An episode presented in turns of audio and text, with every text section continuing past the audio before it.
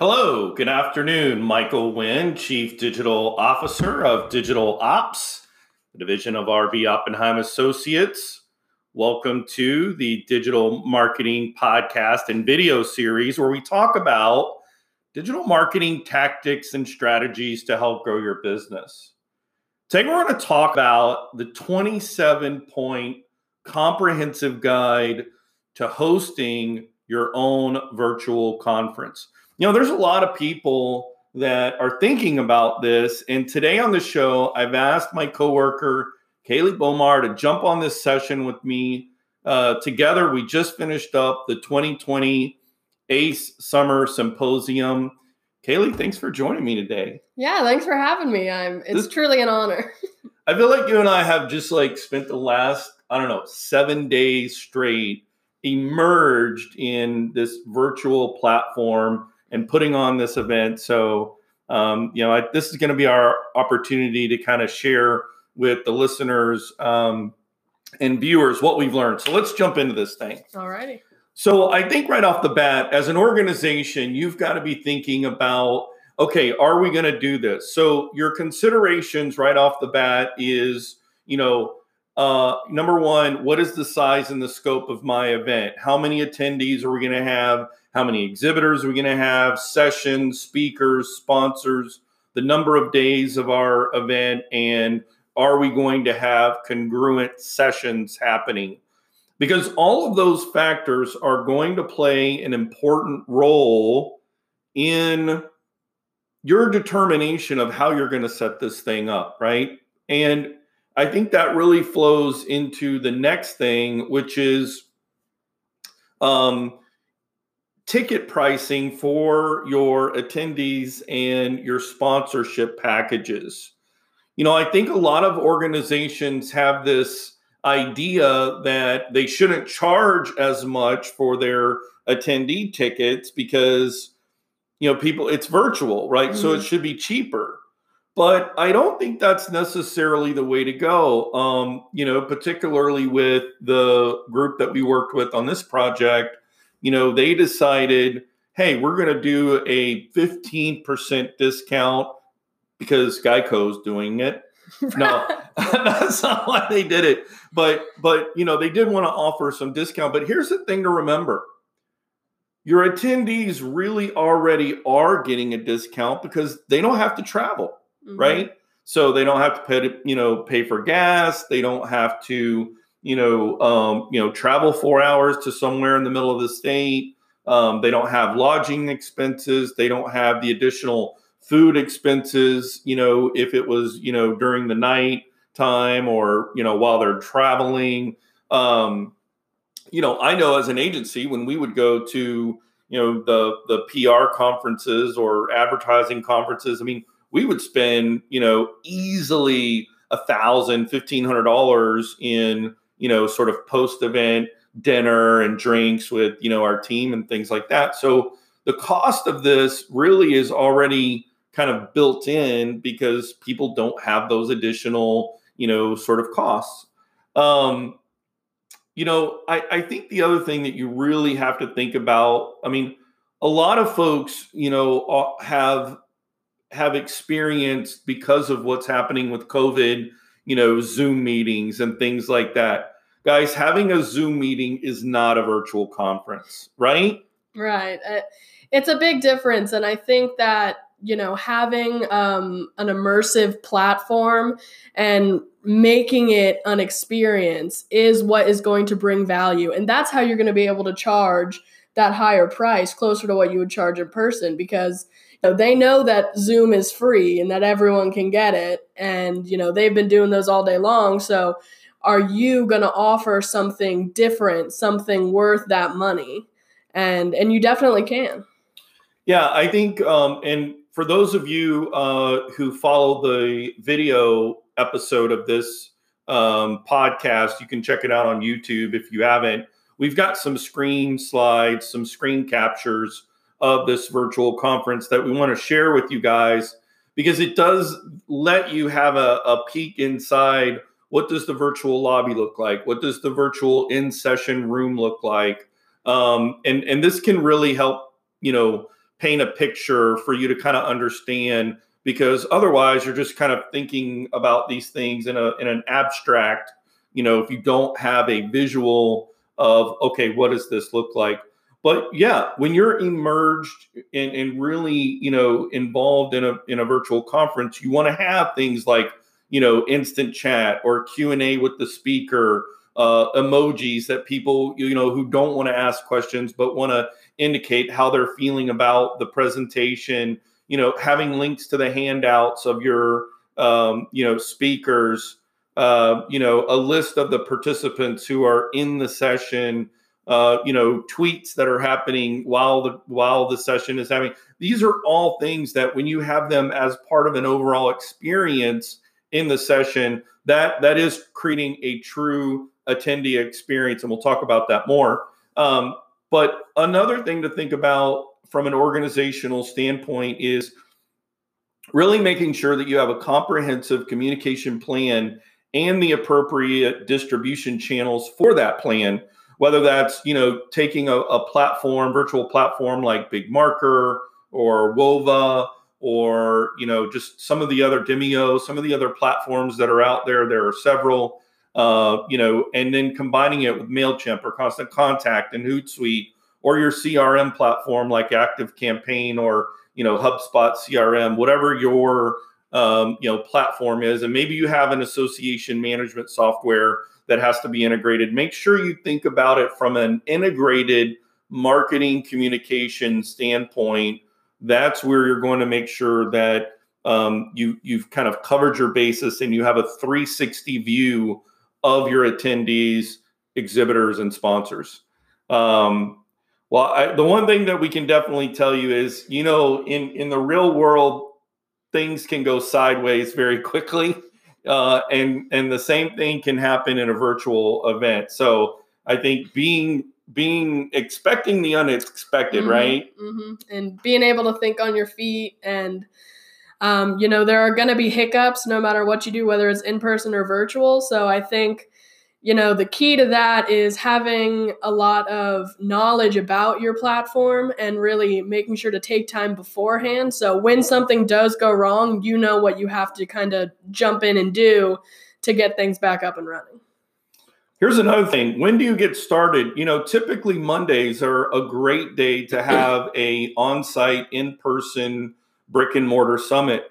For virtual, Mondays aren't necessarily the best. And the reason for that is because your attendees very, uh, it is very unlikely that on Sunday or Saturday, they're going to click on the link from their email from work and, you know, and go check out the virtual lobby. They're just not going to do it. You know, so having your event start on a Tuesday or a Wednesday is really a good idea from a planning perspective, especially if you need any kind of early support, if people are having problems with browsers or internet connectivity, things of that nature. Um, Mondays are not the best day to start your virtual event. And then the other thing to think about is long term revenue and engagement opportunities for on demand access for your content after the content, after the, the event actually happens. And we'll talk about that later. But those are kind of the big big picture things that you're going to start with. So I think one more one more mm. to mention is is going to be your cost.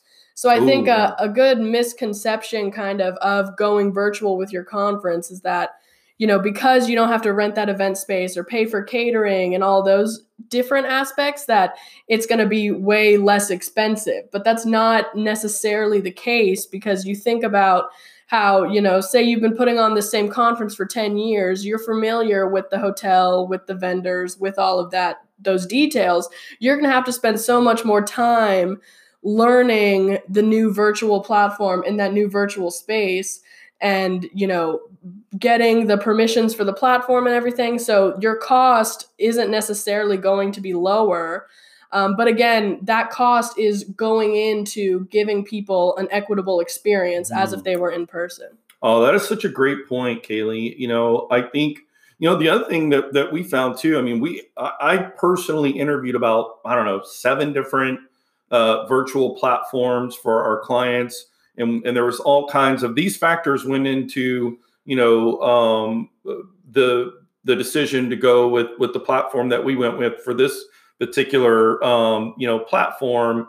And you're right, the the cost, you know, really, I, I feel like you know the investment of time to organize the you know speaker sessions, and we'll talk more about speakers in a minute. Um, and and getting things set up on the back end, um, you know, it just like you have an event coordinator for an on ground, uh, you know, in in person event, you're going to have that event coordinator in a, in a virtual space, mm-hmm. you know, just as much because you as a, uh, you know, whether you're executive director or president, you know, whatever, you don't have this expertise. You need someone that knows that already and that can put in the six, the eight, the 12 hours a day for, you know, all the days leading up to the event to make sure it is a great experience for your attendees, exhibitors, and sponsors. Not only leading up to it, but the same way you have event coordination, you know, boots on the ground mm. while the conference or symposium is happening,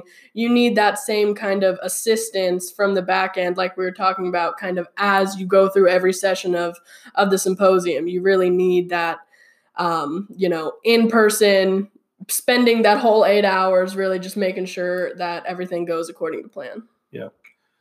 All right, so let's talk about the attendee experience. And we talked about the savings, they don't have to travel.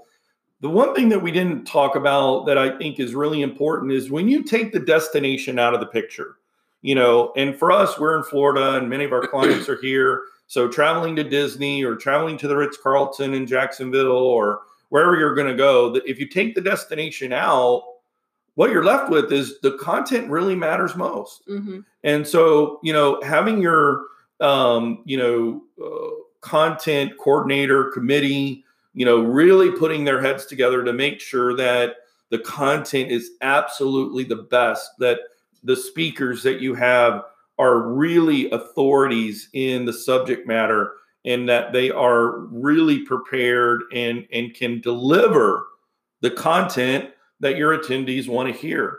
Um, and then from that point is, you know, making sure that the platform is easy to navigate, that they can have access to all the content and don't just, you know, rely upon like all these platforms, many of them do. They have these little emails that go out and let people know what's happening next and that's great. But what if those emails get blocked, right? Like you need to have a plan to make sure you know that people can uh, you know, get to the content. And that's why if you see the screens that we're sharing with you now, you know, having access to the speakers and, you know, the schedule um, is really important so that people have a, a go to hub, if you will, for the things that they're looking for, whether it's links to the virtual hall or links to speaker profiles and bios or, or links to you know each one of the breakout sessions you know having that one all place to go to is really great. Um, and i think that that's I, think a lot of people make the mistake of relying on just the platform. Mm-hmm. i think it goes back to what we said about making it an immersive experience. And you know because your symposium no longer comes with a weekend at the beach you know, you kind of have to balance that out with still making sure that your attendees are going to want to come. You know, you have to draw them with something else now. You know, you have to make sure that you have just a list group of presenters and speakers who are really going to bring these people in and you know you want your platform and your symposium to feel like they they are even though they're not going anywhere they're still going somewhere that you know they're not just clicking on a link that shows up in their email that they're really experiencing something. And i think the other thing that's really important is is to understand that you need to make this a convenient experience right? Exactly. I think you know because we're working from home or you know we or maybe you're working at the office and you're attending a virtual event you know many of the the attendees are going to have it on in the background um, you know, or they're going to, you know, have it set up in such a way that it's happening while they're doing other things. Mm-hmm. And because of that, I think it's important that you provide on demand access to the content after the live event happens, mm-hmm. right? Um, that was the feedback that we really got from the attendees from this particular event. you know, they really liked the fact, well, I got called into, you know, a team meeting at 10 a.m. and the session that I wanted to go to started at 10 a.m. So I didn't get to go. Well, if you have it on demand, um, you know, in most of these platforms, within an hour of, of the session concluding, you know, you can publish it live and then they can go in and have it as an on demand piece of content. So that's really, really important. I think a lot of uh, organizations, while they're thinking about the virtual conference, don't think about what to do if people can't attend the live event because you're not you don't have the advantage of being you know literally captured like you are in a in a virtual event where mm-hmm. this is where you are there's no other distractions you know work the, you're not getting phone calls and you're not being interrupted by something someone coming in your office or or what have you so and I, I think from an employer perspective too, you know, if you couldn't traditionally not only afford to send someone to a two day conference, but really you couldn't afford to have them out of the office for that long. Mm-hmm. You know, this way, if someone can only attend half of it, they easily can attend half of a virtual conference and then, like you said, have access to the rest of it on demand later. So, I mean, it probably will even open up the door for, you know, people in different work environments and scenarios where they might not have been able to devote two whole days but this way, they'll still be able to have access to that content and devote what time they can that fits their schedule. Yeah, and then lastly, with the, the attendee experience, you know, make sure that you are able to respond quickly to any technical issues that they might be having in, ex- in while they're trying to access the platform, the virtual lobby, you know, w- whatever that is, um, and make sure that you have feedback set up for each one of the sessions as well as the overall um, you know, uh, symposium or conference because that data will help inform you to the next event that you have. All right, let's jump into exhibitors and sponsors. I mean, they are just as important as our attendees because many times without the exhibitors and without the sponsors, these organizations wouldn't have the money or revenue to put these things on. Mm-hmm. So when you're thinking about that, understand this. Your exhibitors and sponsors, the one thing that they're going to have in the back of their mind is are we going to have the face to face time? That's what they want in the exhibit hall. You know, that's what they want from their booth. Can you provide that for them in the virtual space? And yes, you can. Um, and many of them, whether they choose to, you know, have separate links to a breakout session of their own, or whether they have links to a Zoom meeting, links to a Google Meet meeting, um, you know, or or a link out to Microsoft Teams. One thing I'll say about Microsoft Teams that you need to be aware of is if the the group that you're working with is not in quote corporate America and and Microsoft is is not a part of their world, trying to get into a, a Microsoft Teams meeting if you don't have an account can be tricky, and that can get caught up. Just a word to um, exhibitors about that. You know, you might want to think about that you know, COVID nineteen has made Zoom so easy to get in and get out. The the the I think the the the fear and trepidation about doing that has really been lowered. Um, all right, and then as far as the virtual exhibit booth space, I mean, for a vir- for a in in person event, you know, they're bringing all their material, they're setting up their table, they're setting up all of that. Well, in this case, with a virtual event, you have to do that, right? Mm-hmm. You at least have to provide them the space. They've still got to gather, you know, a video, links to their PDFs, links to their website, whatever visuals, um, you know, and and putting all of that together to create that space is really important. And then I think making sure that the visibility for the exhibitor, for the sponsor, whether that's on the website or email marketing or social media or maybe paid ads or plat- in in ads in the platform you know all of those things are important. And then being able to provide reporting back to them mm-hmm. after the event of here's all the people that attended your session. Here's all the links that you know were clicked. Here's how many you know page views. You can really give back to them information and you don't get that in a real world. Yeah. Right? Yeah and i mean i think too it's really when you're dealing with the exhibitors and sponsors it's kind of a change of mindset. Like mm. you're trying to you know a lot of these people have never been they're not used to anything besides the brick and mortar exhibit hall. So you kind of have to change their mindset so that they understand that there still is value there still is return on investment in a virtual space. And i think again because of what's happened with covid and because of what's happened with remote teams you know, all of these exhibitors and and sponsors, they've already had to adapt and figure out how to have a Zoom meeting and how to have a Google Meet meeting. Mm-hmm. And and so again, the barrier to this has been lowered because of the environment that we live in. So mm-hmm. it's not upon you to try to explain to them how to do that. Almost everyone has had to sales reps or customer service reps, even state agency workers, you know, because they're remote teams. We've all kind of figured our way out, which is is really great. Um, okay, and then as far as let me, I want to go back and when we talk about you know costs for the attendees. Same thing holds true for your exhibitors and your sponsors. If your package was two thousand or five thousand or ten thousand dollars for your main sponsor, it should still be that amount because they're still getting in front of all of your people. Mm-hmm. And not, not only are they getting in front of them during that one time, think about all the other on-demand access and and the ripple effect uh, and the visibility. You know, again, the long tail of exposure and visibility for exhibitors and for sponsors for a virtual event is just amplified um, that often are, are under realized or not realized in a real world event. All right, let's talk about um, speakers and moderators.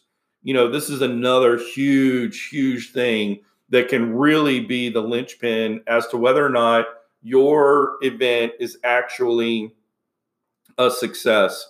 I'm going to let you jump in. You worked a lot with the speakers and moderators. So, I mean, what did you, what's the takeaway that you feel like is so important?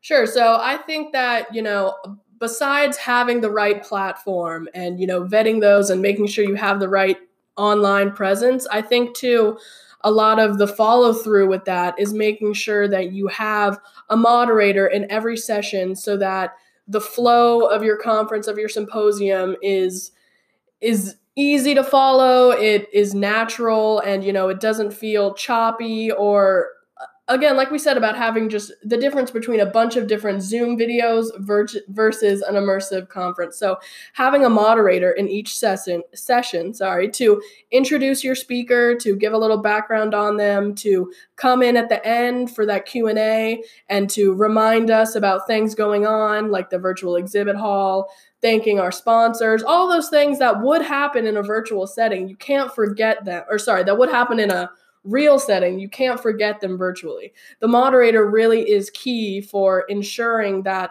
your conference flows smoothly, that people can follow along well. You know, you you can let them know what's happening next, send them off to lunch. It really also adds more that human element that people could miss virtually. You know that um, the person that you always see at the conference, here they are as a moderator, and they're getting to you know have that little bit of face to face time, and and really it does just let everything flow really nicely. And what what I noticed specifically is we had sessions prepping each and every speaker and moderator. So basically, we had about a 30 minute training with everybody. We brought them into a practice session on the actual platform. So they were able to see exactly what everything was going to look like. We talked them through exactly what would happen on the day of the event. You know, this is when you get to test out their equipment, their internet connection, you know their confidence on the platform and really you make them feel comfortable and make them feel ready so that again you you're really trying to do everything you can to minimize those bumps that could come day of. And you know some feedback i actually got while doing this is one one of the speakers told me that you know when they're in a real conference they notice a lot of technological hiccups. People don't know how to plug in their computers things like that. And you know she's noticed that in the real world and she she was basically saying how much she appreciates the extra time we took because again i mean in real life you know in a real conference everyone doesn't have a mandatory 30 minute training session where they have to prep all their stuff so mm. i mean really going virtual you're you know having that added time that added training just to make sure everything goes smoothly and um, really doing that with the moderator really helped just you know on the day of it was so easy to just plug in plug in their materials you know get everything going beforehand um, and and again all that is done behind the scenes. So then we assure that the attendees have the most seamless experience while they're attending the symposium. Yeah, I, I, do think that that is great, and and you know we've kind of gone through some of the screen uh, grabs, so you can see, uh, you know, in a virtual, what does a room look like when the speaker is in there? You know, from an attendee view, what does it look like? The screen that we've got here is what the um, presenter sees. You know, they can see the Q and A, they can see the links to their handouts, they can switch from you know uh, their camera view to the screen share or share or or click to their slides. Or, or if they if they've got a YouTube video mm-hmm. that one click they can access those. Uh, and again it, it really these platforms have have really done a great job because webinars have been around forever.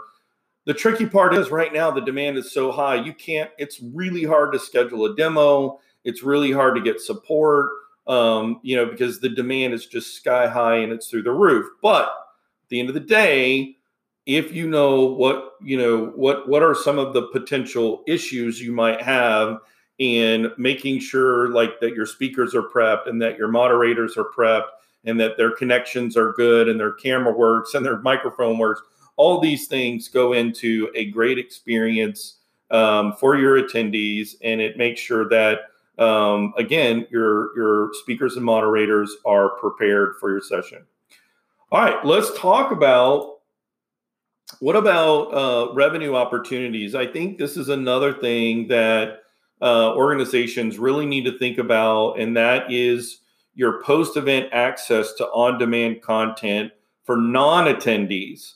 So you could sell a package after the event and just say, okay, you've got access to the, you know, basically the presentation. You know, a lot of organizations they put up the PowerPoint, you know, and people can go at least get the PowerPoint. But with this, you've got a recording of the whole thing that happened. You the know, speaker, the questions. Yeah, yeah. Know, so I, I think that this is a new sort of package that um, you know organizations may not have thought of before. So um, I think that this is huge. And then I think the other thing that you know in the past, you know, you've thought about, okay, well, what about what is what are the packages for sponsors and exhibitors? You know, the swag bags and you know all the different things like that. But with this, you know, you've got to think about you know the emails that go out and the landing page and the the virtual lobby and the waiting rooms and the in session banners and you know the drip emails or even you know mentions in the chat function. Um, you know uh, there are just so many different really value opportunities for you to create unique packages for your exhibitors and sponsors. Um, and this is huge. Again mm-hmm. many organizations rely on these conferences to be a major source of revenue for their organizations and if you don't really think about all the different opportunities, you may miss the opportunity uh, to to bring on someone who maybe before wouldn't have been a sponsor, and now they will because they're like, wow, uh, look at all of these very tangible, uh, you know, visibility uh, components for our brand. We absolutely want to do it.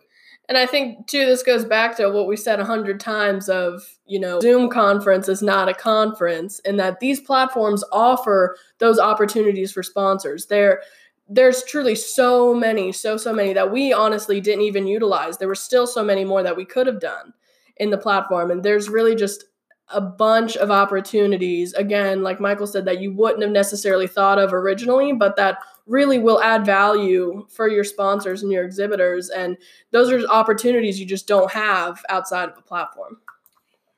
Yeah. So um, again, just kind of to wrap up here, um, you know, if your organization is thinking about going to a virtual, um, you know, we hope that this session has been helpful for you, giving you some very practical things to consider um, so that you're not only making a good decision in the beginning, but you have some ideas about what to look for before, during, and after your virtual event.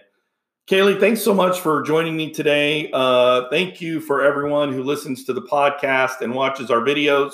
We hope you found it uh, insightful and educational. Again, my name is Michael Wynn, Chief Digital Officer of Digital Ops, a division of RB Oppenheim Associates. See you guys next time.